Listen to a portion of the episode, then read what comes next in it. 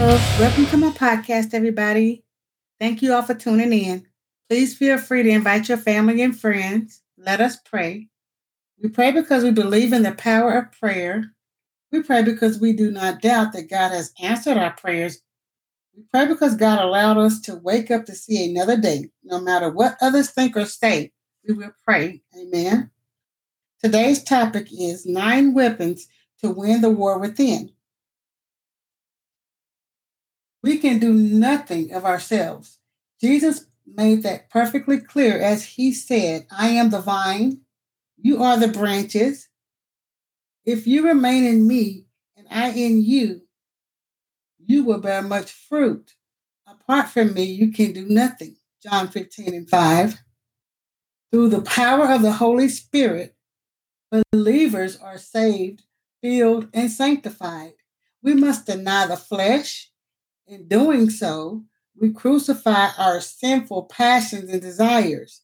Every day, we must put to death the acts of the flesh, such as sexual immorality, hatred, and jealousy.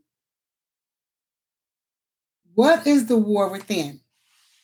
The war within us is a battleground that only God can see, the heart of the inner man.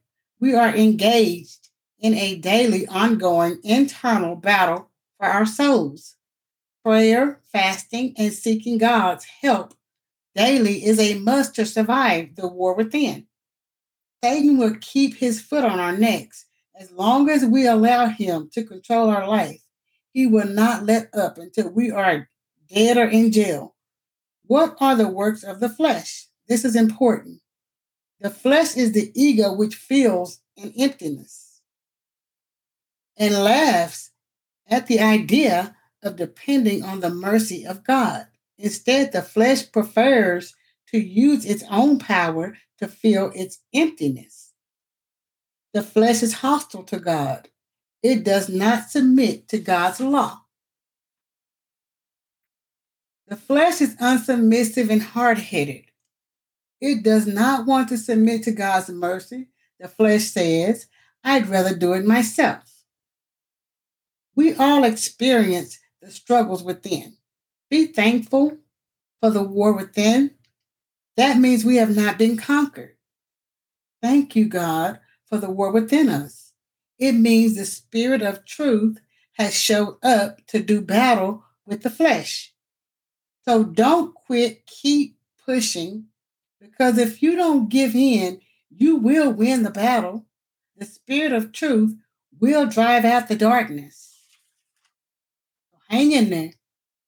Why is it crucial to walk by the Spirit? We must walk by the Spirit in order to kill the desires of the flesh. According to Galatians 2 and 20, I have been crucified with Christ. It is no longer I who live, but Christ who lives in me. And the life I now live in the flesh, I live by faith in the Son of God, who loved me and gave himself for me. That must be all of our truth. Write down these nine weapons of the fruit of the Spirit. Walk in love, walk in peace, walk in joy, walk in kindness, walk in patience, be still, walk in goodness Walk in meekness and humbleness. Walk in wisdom. Seek God's answers for your life. Walk in the fear of the Lord. The fear of the Lord is the beginning of wisdom. Thank you all for tuning in on tonight. Some values to live by things money can't buy manners, morals, respect, character, common sense, trust, class, and integrity. You all stay blessed and please tune in for tomorrow's episode. Have a great night.